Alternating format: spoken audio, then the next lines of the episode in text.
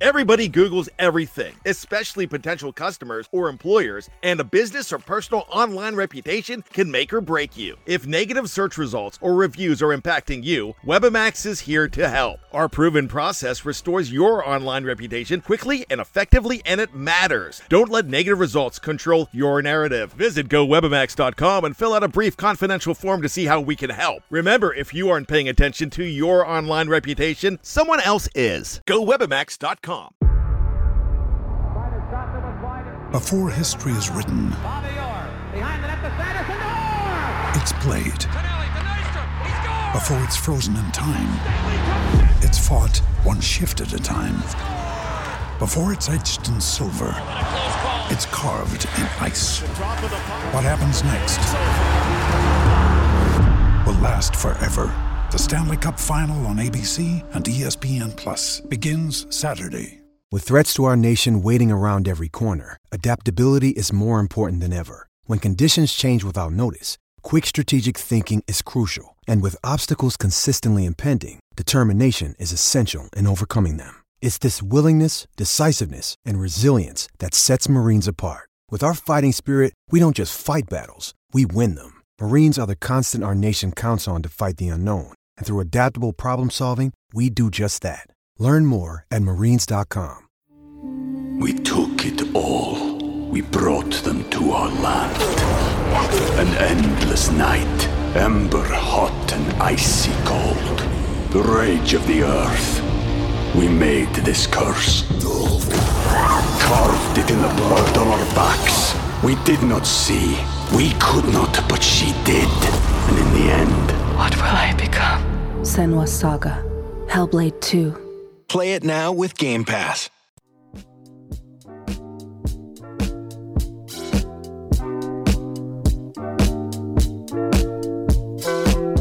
It's hard to see a type of girl like me.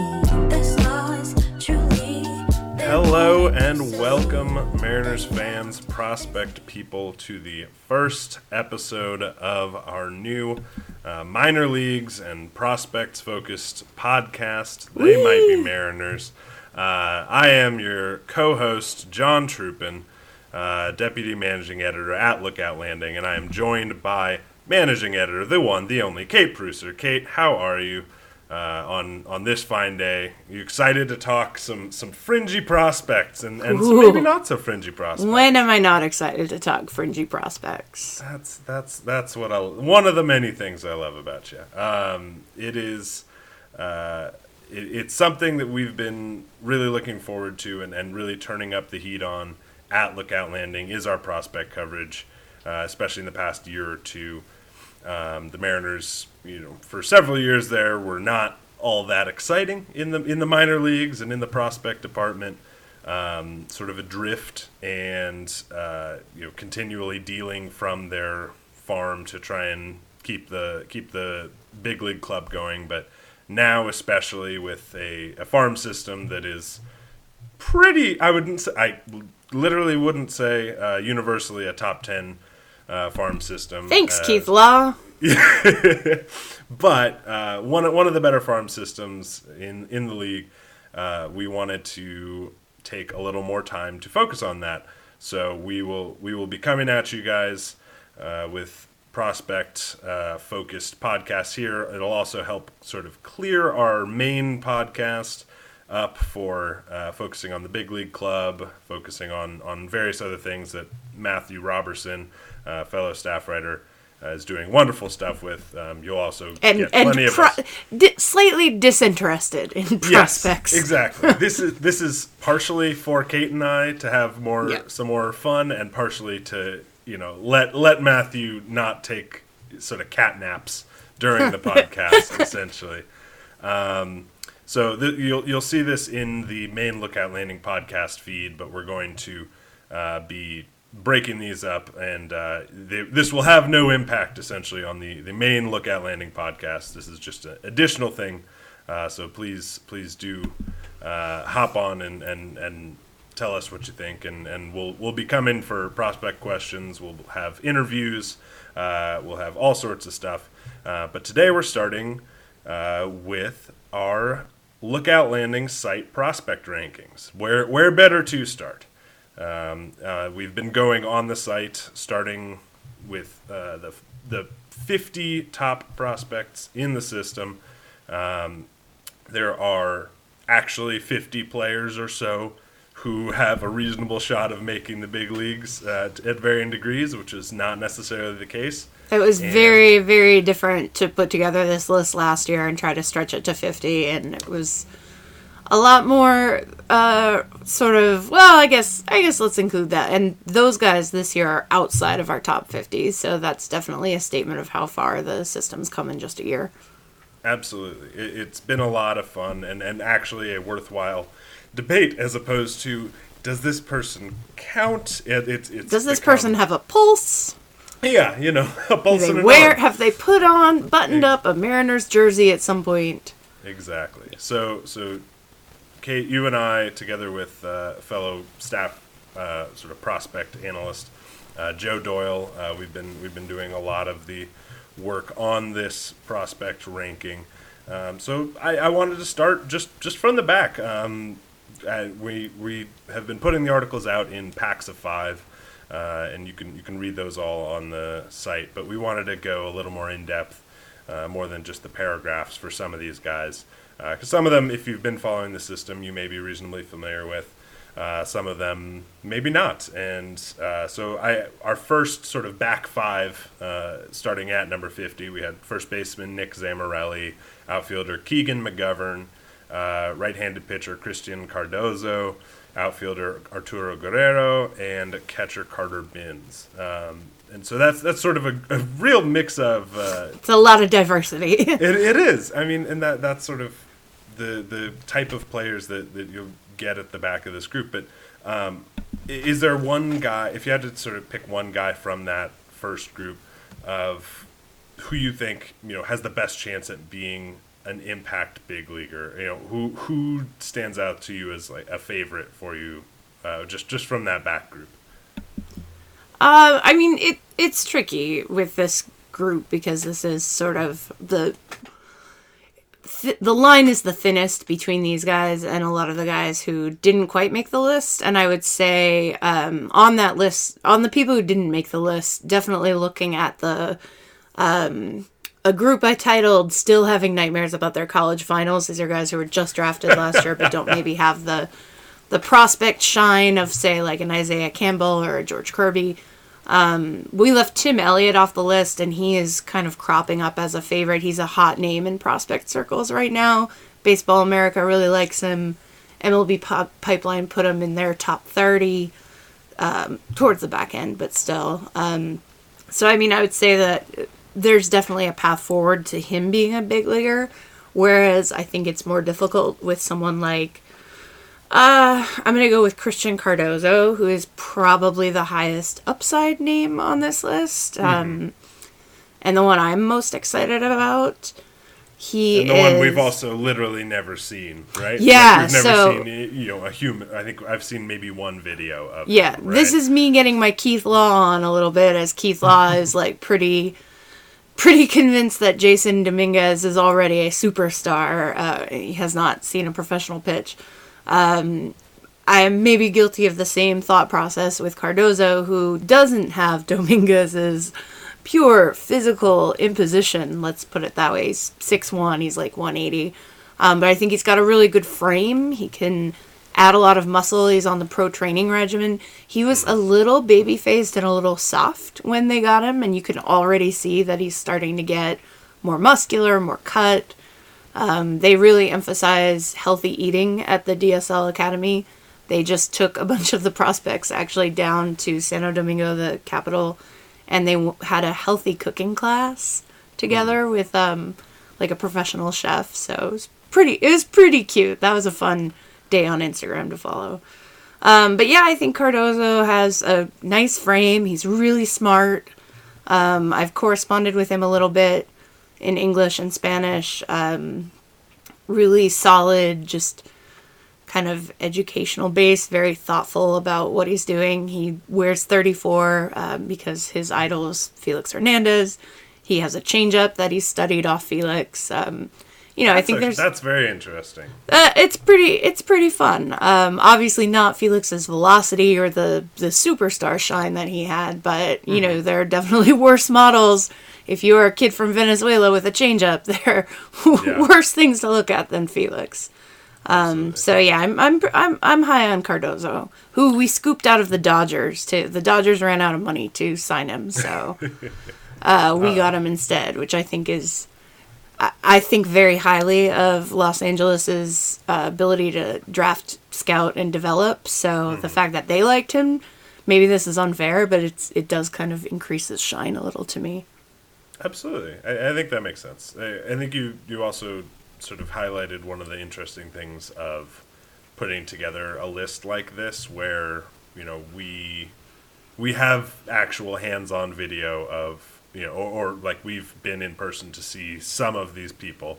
We've seen video of some of the others, and some of it like obviously we're we're leaning on you know experts throughout the game, but it it even extends to you know your internet your immense skill as an internet sleuth, right? Yes, I mean, my my Instagram is is pop is a huge huge place where I scout from.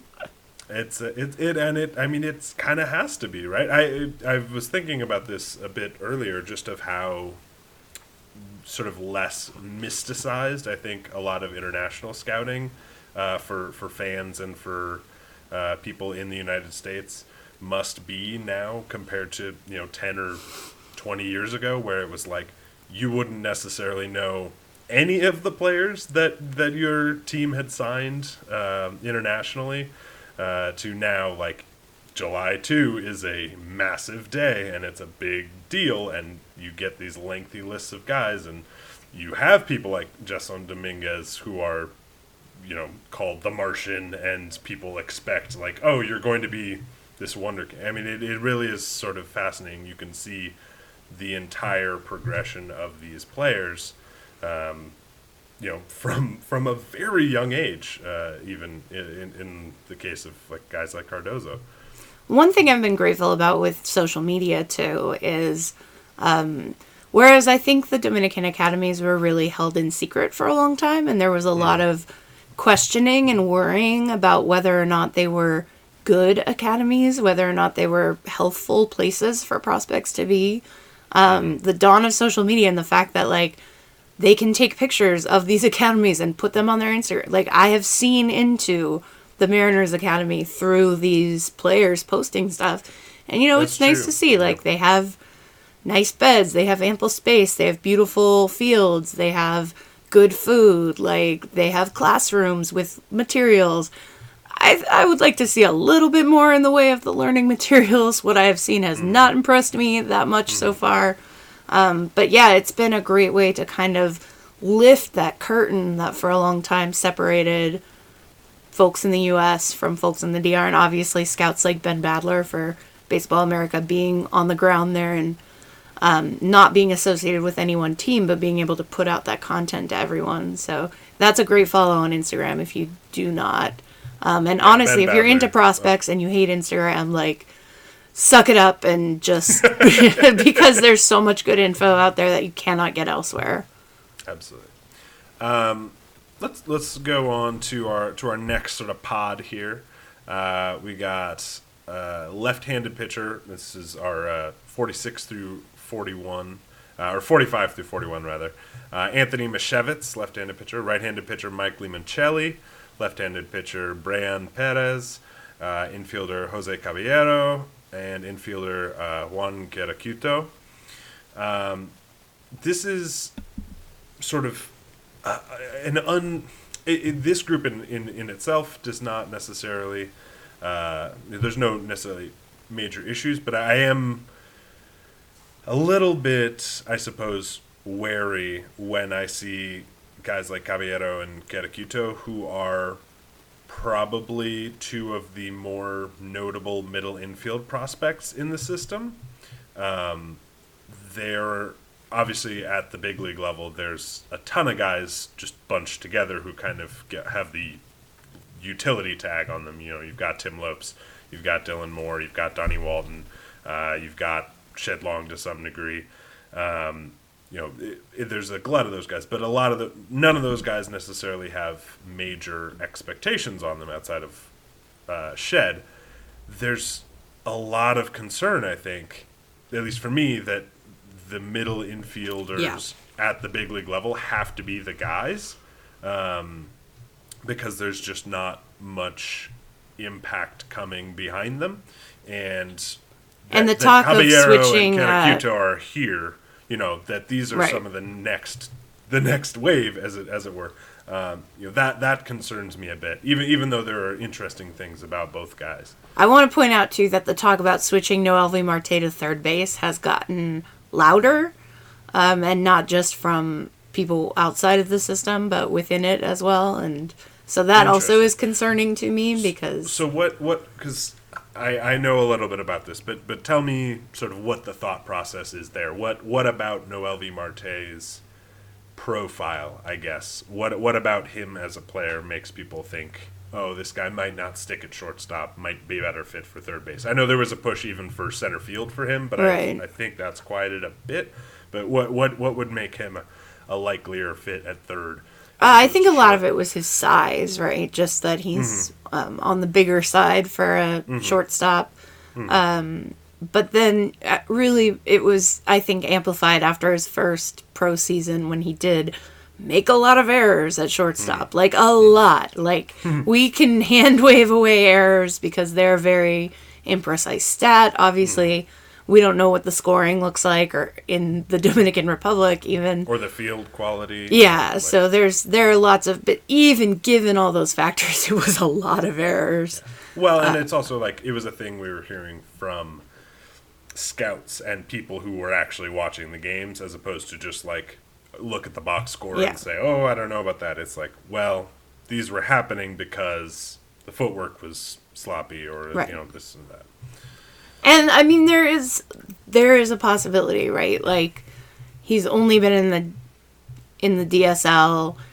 He hasn't maybe had the chance to be exposed to some of that higher level coaching. His mm-hmm. English is honestly like not at the level to where we can sit him down with Perry Hill and mm-hmm. have Perry Hill give him give wave his magic wand as he did kind of with JP Crawford. So mm-hmm. I still hold out hope, but um I agree Yeah, with and you. He, and he's, you know, he's reasonably fresh. I mean, he's going to play Right, this entire sure. season as an 18 year old, so it's it's not like, oh, he's a he's a done deal. Yeah, on my list of concerns about the Mariners' prospects de- slash development over the next couple of years, I admit that Noelvi Marte maybe being a third baseman is pretty low on it. Yeah. Um, but much bigger is the concern about the middle infield and the fact that things are sounding like they're going to go college arm this year in the draft mm-hmm. again early on, mm-hmm. which is upsetting to me because they did a lot of that last year. Maybe they're just mm-hmm. throwing everyone off the scent. Who knows? But uh, Well, and- man, I am concerned about the the depth of middle infield. And Querecuto had a terrible year last year. He was hurt. It wasn't totally his fault, but that was a guy who was like within the top ten for a lot of years for the Mariners and has just Yes. Really fallen off. So And- he and needs to, have a big bounce fair- back year. Yeah. To be fair to him, like he wouldn't have been in the top ten for a system that had anything Sure, deeper. yeah. But you're you know you're absolutely right. I mean he's he's essentially a, a, a shortstop, kind of in the uh, Zach Cozart ish mold of he's not exactly super fast. He's not exactly all that strong. He's got a really good arm, and he's just very He's got nice footwork. yeah. So you know, so makes makes all the plays nicely, but Graceful. does he? Yeah, and but but is there enough are there to sort of fill everything else out? Does he hit enough? Does he you know is he healthy enough? Um, so that's that's a challenge there, um, and yeah, I, I, I do think on the one hand you can always trade for you know your need to fill your needs. You know if they if the Mariners feel like okay we've got a bunch of relievers or you know good good arms that we can move to a team that's in need, we can maybe get back a middle infield prospect. That's you know that's that's how you fill up those sort of holes. That's how But- you get JP Crawford. yeah, that is. I mean, exactly. But it's also, you know, it, it is concerning right now to see the gap between Yeah. the current so you know the current solution and the backup plan, as it were. Um, okay, so moving on to the uh, 40 to 36 group, we've got catcher Jake Anchia, outfielder Luis Liberato, uh, left-handed pitcher Ray Kerr, outfielder Eric Filia, and right-handed pitcher Penn Murphy. Uh, this is sort of a, a grab bag of, of site favorites, isn't it? It is. It is. It's a lot of lot of favorites. yeah, we, you know, uh, this is actually really a representation. This is a group of guys who all have been in the organization for several years. Um, Anchia was 2018 draft or 2017 draft? 2018. Um, okay, so he's he's sort of the newest um, uh, arrival, but but it's a Uh, group Murphy was also 2018. I guess yes, but they're they're both sort of uh, slightly older prospects who um, have a lot of uh, who who have some of the tools or, or who haven't necessarily gotten a ton of prospect um, attention, but but have some of the sort of core components that could make them big leaguers. Um, but but are miss you know need one one more thing. I would agree Um, with that with Kerr as well, even though Mm-hmm. he is uh, he was just signed as an undrafted free agent in Mm-hmm. towards the very end of 2017. So I mean, really, you could say that he's only had 2018 in the organization. Mm-hmm. Um, but because he was an undrafted free agent, he was working at a movie theater at the time the Mariners signed him. Uh, he is he is 25 or will play 2020 in his age 25 season. So Mm-hmm. he he and Murphy are both kind of on the older end, and obviously Filia. Yeah. Well, and so Mur- Murphy and Kerr were two guys who were in the Arizona Fall League um, for the Mariners. We saw them, uh, both of us, in person uh, while we were down there. Um, and really, I think we're, we're non prospects whatsoever Right. a year ago, and maybe even halfway through last year. Uh, we I think we've joked about this potentially on the Lookout Landing podcast, but when we saw Penn Murphy for the first time in 2019, it was opening day of the Tacoma Rainier season, and we were groaning because this guy coming in throwing 88 uh, was filling in up from the you know up from the Everett roster or whatever, and he was having a bit of a challenge, but but got out of it, and added velocity added you know some bite to his breaking ball and had really I mean took off. Uh, and Kerr moved to the bullpen, sort of t- some tweaks to his mechanics, and Gained a bunch of weight, a bunch of yeah, strength. I mean, was I don't I don't know that he hit triple digits. He may have hit yes, he did. digits. He did Yes. hit triple because that was his whole goal this whole year. Yeah. It was he wanted That's to get to the hunt. Can you imagine having the goal of like, okay, my reasonable goal is to throw a baseball 100 miles per hour this year?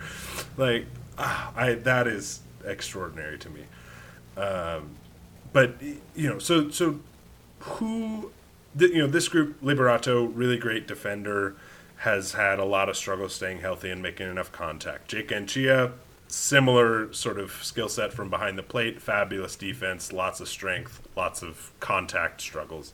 Filia, well documented story, lots of uh, sort of setbacks and a late start to his career, but has hit at every level. Who of this group do you think has the best shot of ultimately like making making it to the bigs and, and sticking for a bit? I mean, it's cheap to say a reliever, right? Because it's so much easier for them. But hmm. I mean, Kurt But I mean, I touching. think this is a group, right? This is a group of people who like you have the potential like defensive specialist catcher. You have the potential Right. like defensive, you know, ace outfielder. Like you've got the bench bat, and you've got a couple potential relievers there. Yeah, I, I, I mean, and the easy answer I think is Kerr Murphy. Murphy has really impressed me. I'm hmm. very curious to see how his stuff plays at Double A. Same with Kerr. Um, but We've gotten I- a little bit of Murphy in spring training, I think, and, and he's looked pretty solid. he just, I think it's just the one inning so far. But I mean, he did, he struck out a big leaguer. I'm trying to remember who it was. I will find that out. No, I won't. I'm not going to waste time doing that. But anyway, he struck out a big leaguer. it's good. Um, I would say that the one I hold the most hope for is Anchia. I don't know if his contact issues can be solved. Um, I think that he got a raw deal as far as being promoted too aggressively. Um, he He, he got was promoted where his glove belonged, but not necessarily not the where bat, no, and that was just brutal because I mean he was really trying to put it together at West Virginia against a very difficult Sally League. To be honest, I don't even know how much of a jump it was going to Modesto and facing those pitchers, um, because the pitching in the Sally League was so good this year between the Orioles affiliate, um, which had you know Grayson Rodriguez and some other like really top shelf Oh, yeah. arms. Um, the Texas affiliate had uh, Hans Crouse maybe. Uh, they had Yeah. some really tough ones. I think sh- were the, are the Giants in there? No, the Giants are Cal League. Um, anyway, th- he he faced some. It was not a picnic. It was not a picnic No. to be batting in the Sally League this year. Being promoted very quickly to a high A to fill in for Cal Raleigh when he went to Arkansas it was was tough on him developmentally. I'm hoping for a better 2020 for him because I really the he can just throw out the world from behind the plate. It's really fun to watch. You mm-hmm. do not run on Jake Anchia, so that and then he just he can hit these when he does get into one the ball goes so far. I believe the, the, the sort of fun pull pull fact on him, right, was that he, he broke JD Martinez's uh, home run record. At Nova Southeastern, yes. Yeah, which you know that it's not everything, but that's that's pretty. That's good a company. that's a thing. That's a that's definitely a thing. And now, I- I believe- obviously, he yeah. had that epic bat flip when he walked it off that um, got picked up sort of nationally. So, I mean, he's a fun. He is a fun player, and he's a great guy. And I just, I really am crossing my fingers for the best for him. I mean, I think you, you look at him and you see, okay, Tom Murphy was a guy in the minors who was hitting the crap out of the ball and also striking out a lot. Can Anchia uh, grow into that sort of level of Right. consistency? And well, I don't know that we can call Tom Murphy consistent yet. It's been one very good year, but um, you know, if if he can be something like that, you know, he's got the defense to to hang. We took it all. We brought them to our land. An endless night, ember hot and icy cold. The rage of the earth. We made this curse. Carved it in the blood on our backs. We did not see. We could not, but she did. And in the end, What will I become? Senua's Saga. Hellblade 2. Play it now with Game Pass. Anatomy of an ad. Subconsciously trigger emotions through music. Perfect. Define an opportunity. Imagine talking to millions of people across the U.S. like I am now. Identify a problem. Creating an audio ad is time consuming. Offer a solution. Utilize cutting edge AI. Imagine creating all that in under 30 seconds. Well, we did to create this ad. To learn more about AI in the audio industry, download the white paper from audiostack.ai.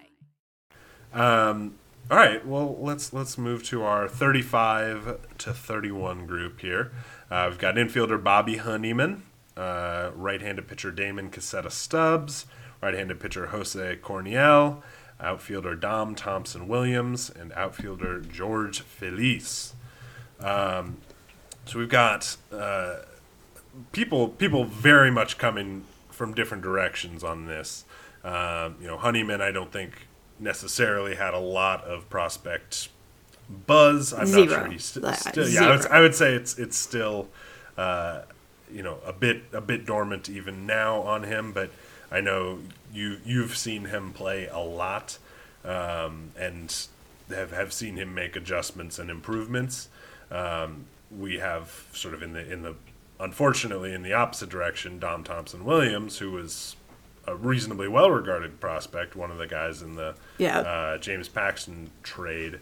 He's who- kind of on this list at this position as a courtesy, honestly, this year because he had a to as a nod to what he's done in the past, but he had a very poor 2019 and will miss all of 2020 with an injury. So Yeah, he uh, has a torn uh, Achilles. Achilles, I Yeah. believe it is. Yeah, um, you know, and it, it's a real shame, especially because um, by the time he's back, he'll next be playing games. He'll be 26 and having to repeat Double A.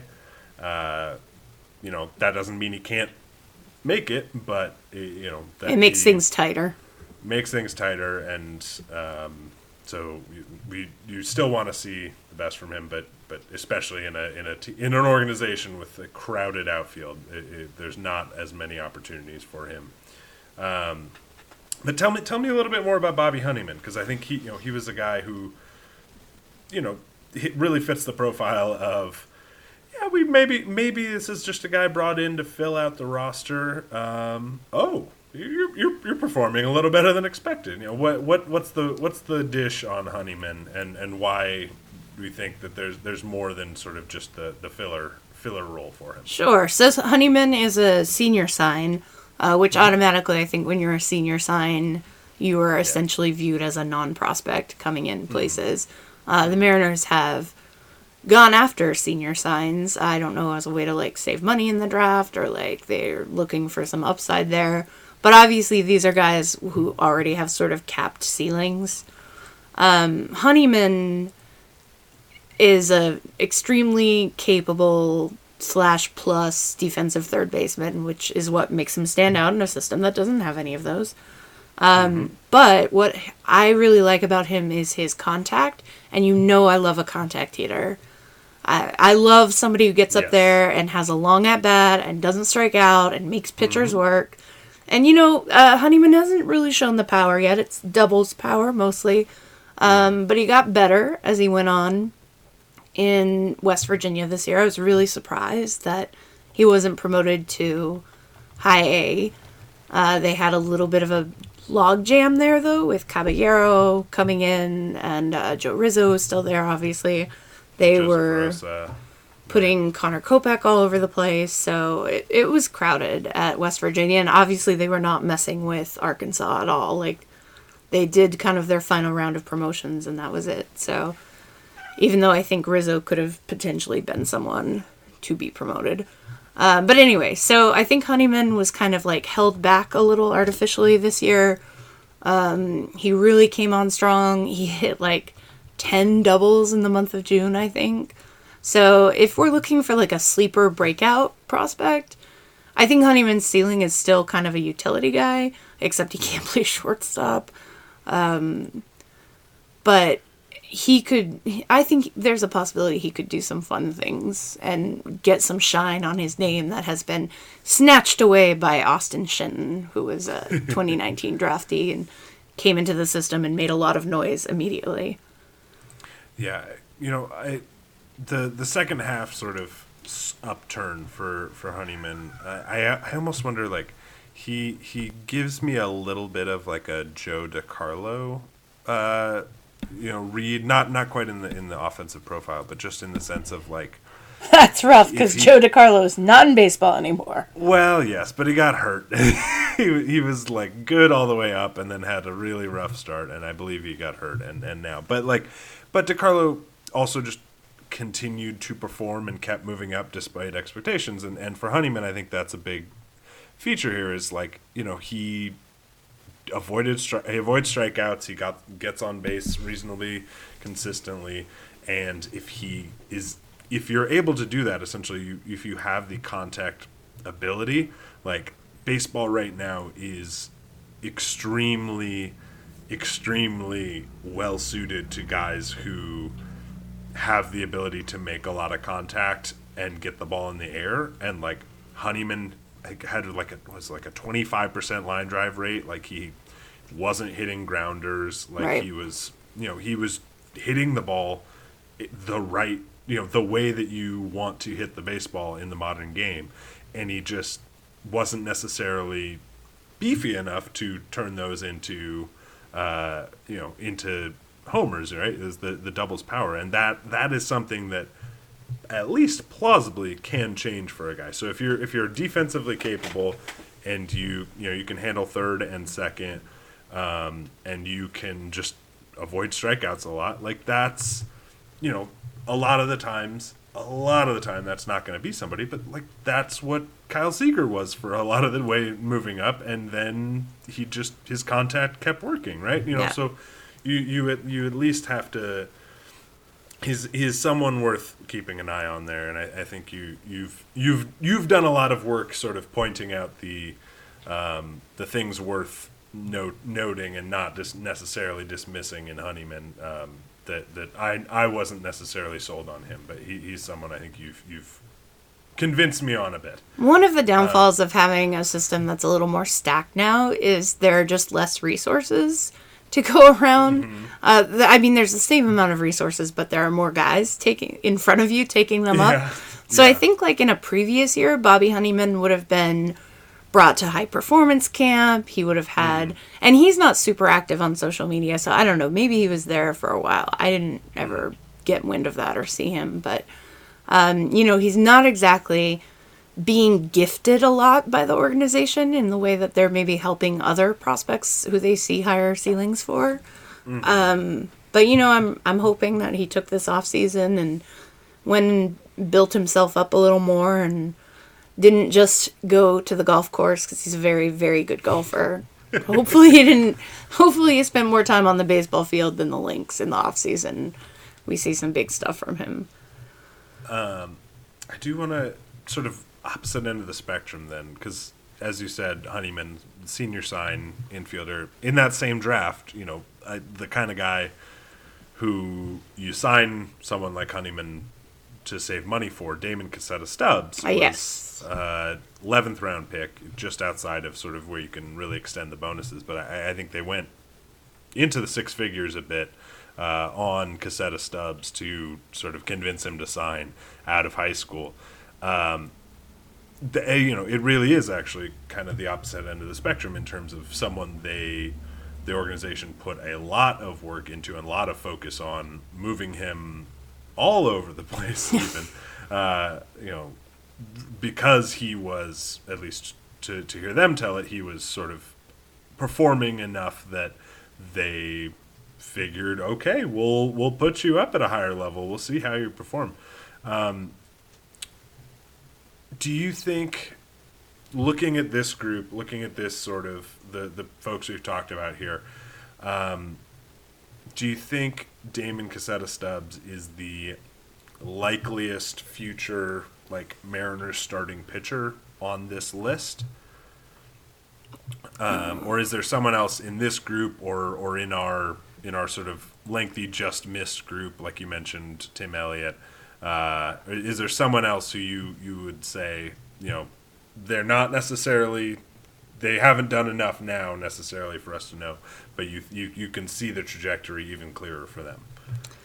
Uh, I think that Casetta Stubbs is. I'm really high on him and got even more enamored as I was writing up his blurb. Honestly, like just kind of taking stock of it. The cool thing about blurbing is like we cover these guys every day what they're doing with the midshipman's log, but the sum up really lets you look back at their season as a whole. And I mean, Casetta Stubbs struggled for sure. He struggled at West Virginia. He had good outings. He had poor outings. Same thing at Everett. He had some really good outings. He had some poor outings. Uh, he had times where his command would kind of desert him. Um, but there is so much kind of raw stuff there to work with. Um, and he is an incredibly mature pitcher. Like, he's just very composed on the mound, even when things were falling apart on him. You could not this see a, it this is a local him. kid. He's Yes, from Vancouver. Washington. hmm Kings Highway, Kingsway, Mhm. Christian school, something like that. Um, so I I think that it all depends on how well you can learn, right? And I think I'll have a much better idea of what Casetta Stubbs will be after this year, after we see some of there's some very specific adjustments I'm going to be looking for. Um, the slider remaining tight and not getting kind of lazy and loopy, which it can do sometimes, especially when he's battling. Um, I'm going to look for him to be throwing that consistently. I'm going to look for the fastball to continue to. It's a good fastball. Like it can get up in the zone for swinging strikes. Um, I would love to see a little more velocity on it. He's such a big kid, and he's still in the like, the low 90s because he's high school. But you know, just a couple extra ticks of velocity would be so big for him. Um, I- and, I'm and then he's got a curious- change up, but that's obviously a big work in progress. So those are three very specific things: more velocity on the fastball, more consistent with the slider, and then just for the changeup to look like it has some potential. Do you think that it is a organizational sort of philosophy or, or, or tenet? Has has there been anything you've heard or, or that you've seen um, that the Mariners, you know, they obviously they talked a lot about controlling the zone and um, they they've really emphasized sort of getting ahead in counts, getting you know controlling um, the the sort of break points uh, in counts um, and and attacking and, and owning the zone. Um, is is it something that you have seen that the Mariners maybe are emphasizing guys taking a, a sort of a tick off to to really refine the command consistently? I know like that was something a little bit for for Justus Sheffield to to a degree of like you know trying to have him rein it in just a Right. touch um, but that that was going to help him be in the zone consistently. Um, you know, the, there I've seen somewhat consistently guys come to the Mariners organization and not necessarily have their velocity decline, but have their velocity, oh you know, you know on average, uh, tick Dip. down, but but but have it seemingly be uh, told, conveyed as like an, a point of emphasis, uh, you know, along with other things. Do you think that that is something with Casetta Stubbs where like maybe he has more juice in there, but they're trying to have him work at, you know, 92 to 94? I, I feel like that's something with Logan Gilbert a bit at times where it's like he works 92 to 95, but it never looks like he's trying to throw as hard as he can. Um, I'm, I'm curious if that sort of uh, hypothesis tracks for you. Yeah, I think that's very much something that we've seen, and it it's entirely possible that they've told him not to focus on his velocity because they believe that you have to have command first, and you can always add velocity, but once you have velocity, it's difficult to add command. We've heard that from speaking with Brian DeLunas. Um, that that is the organizational philosophy. And you know we see that running very counter to what other organizations are doing. The dodgers the astros they're very much like uh, throwers not pitchers.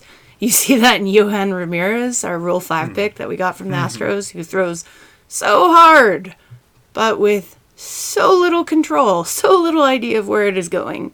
Um, so i'll be interested in seeing what they do with him. If they back him off velocity wise a little bit uh, currently, I don't know that he would be one of my choices to remain on the roster and, and stick in that bullpen. There are other guys I'd rather. Zac Grotz. I'd rather see Zac Grotz, honestly. Um, obviously, Ramirez's upside is so much higher, but I do wonder how you unteach that, right? Like, unteach the throwing as hard as you can and worrying about where it goes later. So, I, it's entirely possible that they're just suppressing uh, DCS's velocity right now, but I think I honestly I think it's more that he's a high schooler, he's a developmental prospect, like Yeah, I mean, he threw a lot. You know, I don't, I don't remember the last time we had like a 19 year old pitcher in the system. Yeah, because Sam Carlson got hurt. 110. Right. Well, it's like an interesting 19 year old who also threw like 110, 120 innings. Right. Like that. Not that that's bad. no, but they that, really like, usually walk those guys along much more slowly. Yeah. Uh, you see, like Holden Laws is not throwing a ton. Uh, what's his Yeah. kid? Adam Macko. Adamek. Oh yeah. um, all the high school kids that, that it's really been a pattern with them. So DCS is just so big. He's so durable. Like he really doesn't need that conditioning aspect that they put a lot of the guys through. He's not, you know, an injury risk with his size and frame. So or at least not a, not any more so than then yeah, any average pitcher, I guess. But I mean, you look at Holden Laws; he disappears when he turns sideways. So it's, I mean, those are guys who really have uh, typical for an 18-year-old. Like they have size and strength building to do, but you know, DCS was just blessed kind of with this prototypical pitcher body and Plus, he's got the. I love. I love that we've got two like pretty notable pitching prospects that now that are like goggles. Rec They- they got the specs, goggles. yeah. Yeah, it's fabulous. DCS and uh, and Isaiah Campbell, uh, who who we I'm very excited actually to see like more of. Um, we he is higher on the list, folks. So we will. We'll yeah, we'll about cover him. You know who else just got rec specs? Uh, Jack Who? Anderson, which I feel like Oh. really right. Looks like the uh, like the Underminer from uh, from The Incredibles, right? Like just popping Yes, up with the, with the yes. goggles coming from the submarine angle. That's fantastic. Yeah, no, I mean, I was like, wow, if you if you thought Jack Anderson was already as unique as he could be, no, he's gonna go ahead and add some rec specs to it. Uh, talking about big picture bodies, I would also say that I have pretty high expectations for Jose Corniel, and again, like Casetta Stubbs, the organization seems to be treating him as somebody who, I mean, Jer- his name came out of Jerry Dipoto's mouth, uh, uh, which Yeah. is in itself, since Jerry Dipoto kind of treats the the DSL is like a formless mass. Uh, when he does name a prospect from there, it's kind of significant. So um, I think they really like his size, durability. He's a good, good, solid kid. Uh, I think he's got kind of a similar makeup to Damon Casetta Stubbs, where like he doesn't really get too ruffled on the mound. Um, and I think he'll be a fast mover. I believe. And he's huge. Yeah, Corniel. So the Mariners had sort of an interesting shift. They they changed um, directors of their international uh, scouting. Uh, so the the scouting director who had been in charge of their international uh, workings, who was in charge of signing Julio Rodriguez and Noelvi Marte. Uh, that was Tom Kissner, if I'm not mistaken. Uh, they are gone now, um, and they brought in uh, a new new hire whose name I am blanking on. Um, but the, Uh, it's Thon, is- isn't it? Isn't it? Uh, yes, Frankie, Frankie Thon. Thon. Frankie Thon Jr. Yes, thank you. Um, Frankie Thon Jr. Who, you know, hard impossible essentially to know like what the what the specific difference is there but the organization made a specific effort this year to sign uh, sort of a widespread of six figure guys as opposed to in previous years where it was like you know two and a half million to julio 1.2 to Querecuto, and then like a couple other sort of six figure. It, it so it was an interesting sort of shift in philosophy. And Corniel was, I think, the second biggest signing bonus guy. He had like 650,000 there, um, which is probably a big part of why like Dipoto actually was talking about Knows him. his name. Um, was like, oh, okay, that's this person. Uh, the um the biggest signing bonus is also in this group in George Feliz. Yes, uh, and and Feliz, uh, a big part of it for us again, going back to that, you know, what are we able to actually see? What are we actually able to, you know, give legitimate insight on? You know, we're not so we're not just talking out of, you know, talking out of our asses. Um, you know, we're not, we we can't put that much of a you know high ranking on someone we've never seen play and have never you know barely seen video of and only have other people's insight on. Um, so Feliz is someone who I think could very easily shoot up this list. He's uh, I think nine hundred thousand was what he signed for. I thought it was um, and he's- um, and he's essentially a center fielder with uh, a wide array of tools and has has gotten sort of a lot of love. I think there was a Victor Robles comp, which is unbelievably kind um, to anyone, considering how much of a, of a prospect you know Victor Robles turned into. But um, yeah, he he's he's someone who I think he Corniel. Um, Oh, you're right. It was nine hundred. So I mean, that's Ah. just shy of a I million. do my research, Kate, on occasion. Uh, you know, the, these are guys who you could very easily see sort of shoot up um, as we get more eyes on them. Um, and and there's something notable is the Mariners don't tend to have their players participate in as many of the like instructional leagues. Um, and, and so a lot of the time, scouts once players sign with the Mariners don't necessarily get as much of an opportunity to see them play. So they they can be a bit of an unknown until DSL stuff starts going again. I will point out that we did have an on the ground scouting report from one of our prospects and friend of the site, Jonatan Clase, who I asked. that is true. I said, uh, "Who who of the new signees has impressed you the most?" And he said, "Feliz has very quick hands, good athleticism, um, makes a lot of loud contact, and is an overall pretty good guy. So All right, I love it. That's we we have a See? little we have Oh, some yeah. we have some eyes eyes on the ground. Mm-hmm. Um, all right. Well, we're gonna we're gonna move to uh, we're we're gonna save the the top thirty group. Uh, we're gonna sort of break down into some some chewier segments uh, in in our next episode. But I I wanted to just wrap up on this group here um, with with just a couple questions. Um, in this group, uh, or or sort of extending beyond to our our just miss group, who do you think has the best shot of being in the top ten uh, next year? It, it very, I think it's entirely possible that none of these none of these guys are. Um, but but if if you had to sort of pick someone who has the biggest variance, biggest biggest sort of potential that you could see them really spiking, um, who who who has that sort of possibility for you? Um, ideally, think- not because you know twenty people ahead of them get hurt terribly. Ideally, in a positive way. Uh, I think um, I go with Damon Casetta Stubbs, maybe uh, if he has like a really baller year. Um, I think that a lot of people like to dream on upside, so I wouldn't be surprised to see like Corniel, Feliz, Cardozo get up there, maybe at like nine or ten. You're, you know, even just outside of it, but. Uh, there are going to be a lot of graduations too. Maybe not people getting hurt, but there will be room opened up in that top. Although there'll be the new draft 10. class with with you know to, There will be the new draft class, and since one of those is coming in at number six, it's Yeah. that's uh, hopefully yeah. That I didn't even think about that. Yes, we should have some really good picks to talk about um, this time next year. But yeah, I think uh, I want to go with one of the high upside pitchers, Corniel, David Casetta Stubbs. Mhm. What about you? I can. Um, I I think you're probably you're probably right. So I, I initially had had this as like a two sides of the coin question. Um, best shot of being in the top ten and best shot of being an impact big leaguer. But I do think that that is a slightly different question. And and and I would have slightly different answers.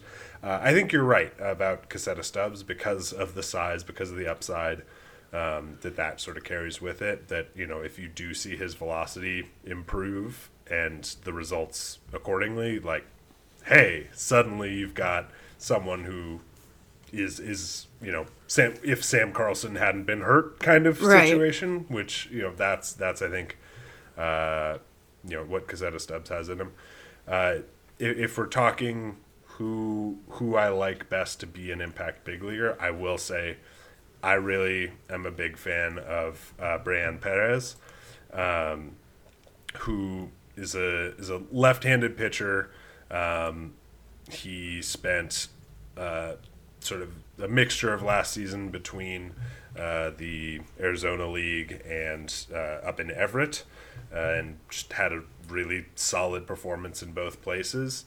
Um, I I think he's a fascinating guy because he really is uh, sort of evocative of what the Mariners' sort of whole style of development is in terms of you have you get the zone down, you get the control of the zone down, you get the uh, sort of command features, and then we build the velocity. Like And it doesn't matter if you're undersized. He's what, like 5'11", six foot, maybe? Yeah, he is. I believe he's listed uh, as six foot, and that's probably generous because Ah, yeah.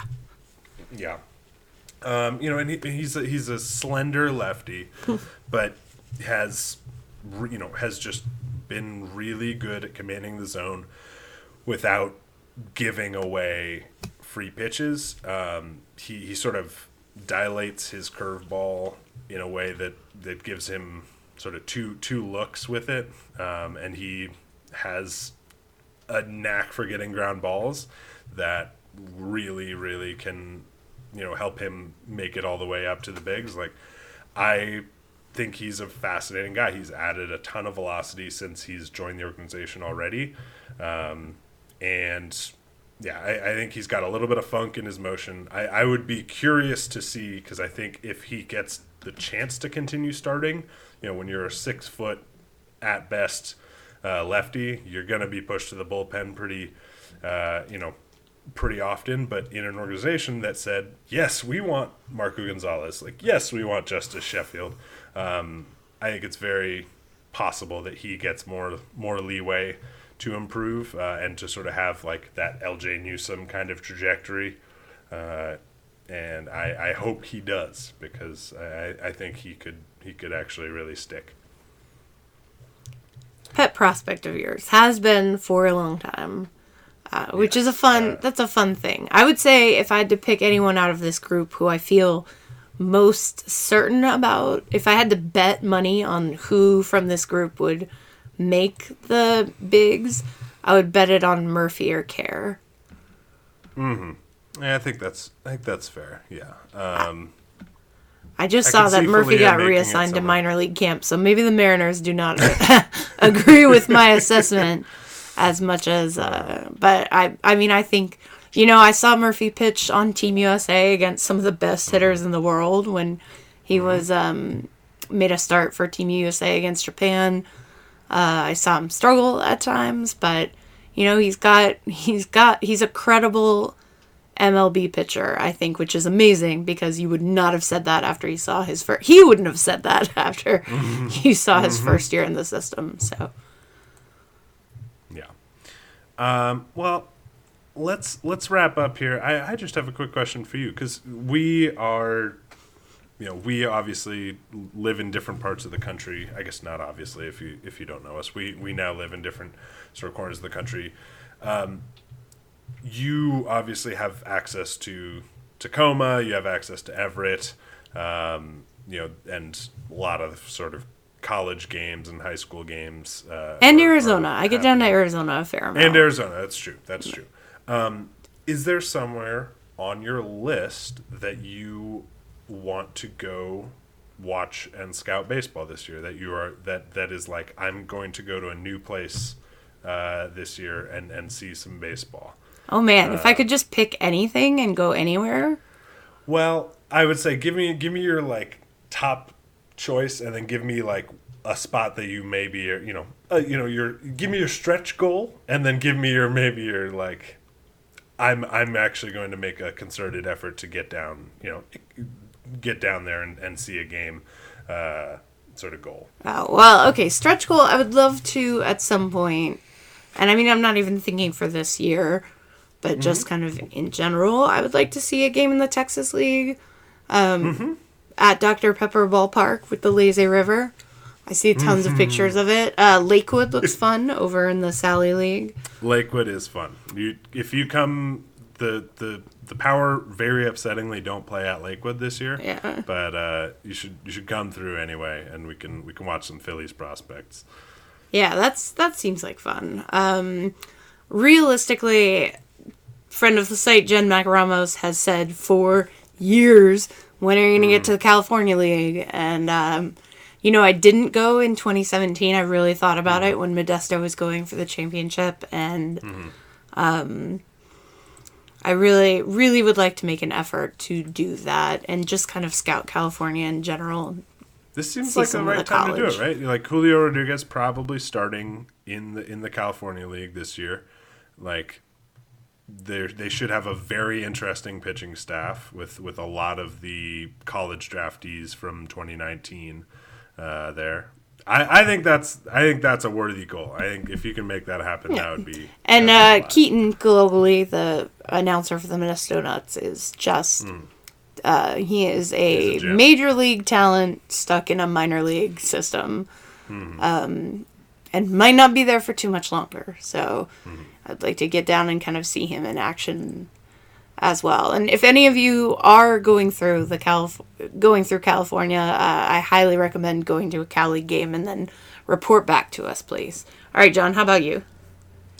Um, let's see. My I think my main goal uh, that was un, unintentional, um, unintentional little uh, sort of joke there, but uh, my my goal is to get over to uh, to a Portland Sea Dogs uh, game over in Maine. Uh, so, been- so I've I've never been through most of New England. Uh, there's all sorts of minor league teams out here. I've been to Binghamton. And there's one in New Hampshire, right? Who's the Uh, one in New Hampshire that Bernie was all trying to save? Oh, uh, The they Hill have Cats? the- I think they have the Fisher Cats, if I'm not mistaken. Fisher mistaken. Cats. Yes, uh, yeah. I mean, there's the Vermont Lake Monsters. There's there's a lot of good stuff. Uh, the whole New York Penn League is is is actually kind of a hoot. Um, and uh, one yeah. of the league that is up for uh, elimination under Manfred's plan. So Yes, definitely get out would- there and see him while you still can. Yeah, I'm trying to trying to do that. So so yeah, I am. I think it would be very cool to see uh, a game at Charlotte um, a someday, which supposedly is like the major league baseball experience of minor league baseball. Um, but I yeah, I, I think sort of just trekking through the the Northeast and, and hopping through some of those smaller parks would be great. It's a bummer because there's not really much Mariners prospect wise out there, but there, there's all sorts of good good minor league games, and yeah, ah, it's just so fun. I'm really looking forward to minor league ball coming back, um, and I'm looking forward to talking with you uh, more about it all season. We're gonna we're gonna have uh, sort of discussions about the prospects in the Mariners org. We're gonna talk a little bit of draft uh, draft preview stuff, which we've been doing plenty of on the site. You've been taking the lead on that, Kate. You've been you've been working working the midnight oil, as it were, um, covering a lot of great po- sort of potential players. Um, and and uh, you you've mentioned in the past that it, it also makes it fun for following other teams uh, in a way when especially when the Mariners aren't that great when you have guys that you get attached to uh, who you follow up through their draft day and beyond, right? Yeah, absolutely. It's fun to. I'm resigning myself to the fact that the Mariners will not pick any of my uh, favorite prep prospects, but definitely guys I'll be following for years to come. And um, it's also good, just kind of a general familiarity with Top 100 and with other systems in baseball because as the Mariners are going to be maybe less interesting this year, I'm definitely very invested in the Chicago White Sox. I Mhm. really, really like their collection of talent. Um, You know, I have. So it, it, it helps, it really helps to kind of broaden your appreciation beyond just the one team, although obviously we will always be true to the blue. Um, but you know, be, true to the brown once in a while is, is kind of fun. Pop down there and see what's happening in San Diego. Yeah, I think that's a I think it's a worthy worthy goal. It is, and then you can get excited about things in spring training, like um, when you're when you're oh Geraldo Perdomo's coming to bat, like exactly. Yeah, it's a whole new language. Cruz hit a home run. yes, Oh, I know that is right. that's your other big favorite, right? Oh yeah, I mean he's a six seven shortstop. How can you not love it? Oh, he's he's wild. What do they call him? The tarantula. Tarantula, I think is his nickname. Yes, I believe so. Yeah. No, it's just and uh, if Ces- I don't know what's going to happen with Cespedes, our pals at the BBQ, with their move away from MLB. Hopefully, they will continue to produce delightful minor league silliness. But I'm more than willing to help take up that mantle if if there's any decrease in their just exaggerated delight in the the foibles of the minor leagues. Hmm. Well, we will be bringing you those foibles and hopefully a few feats uh, all all season long. So uh, please do uh, subscribe to the main Lookout Landing channel uh, and give us give us a positive rating, like every other podcast in your in your life asks you to do. But uh, it does really make a difference and. Um, you know, we we love doing this, but we also do, of course, spend a lot of time And uh, money. putting these together and money. Yeah. you know, traveling around, getting uh, mics, getting good video. Um, so you know, any any sort of support you guys Yeah. throw People way o- often ask how they can support the site, and obviously, um, reading it is huge. But Hmm. um, with this, very specifically, downloading the podcasts um, Hmm. does kind of help Sharing put some. and subscribing. Yes, all of that kind of helps put co- helps us cover some of our operating costs, and um, so we really, really appreciate it if you would and, and tell your friends. Well, until next time, uh,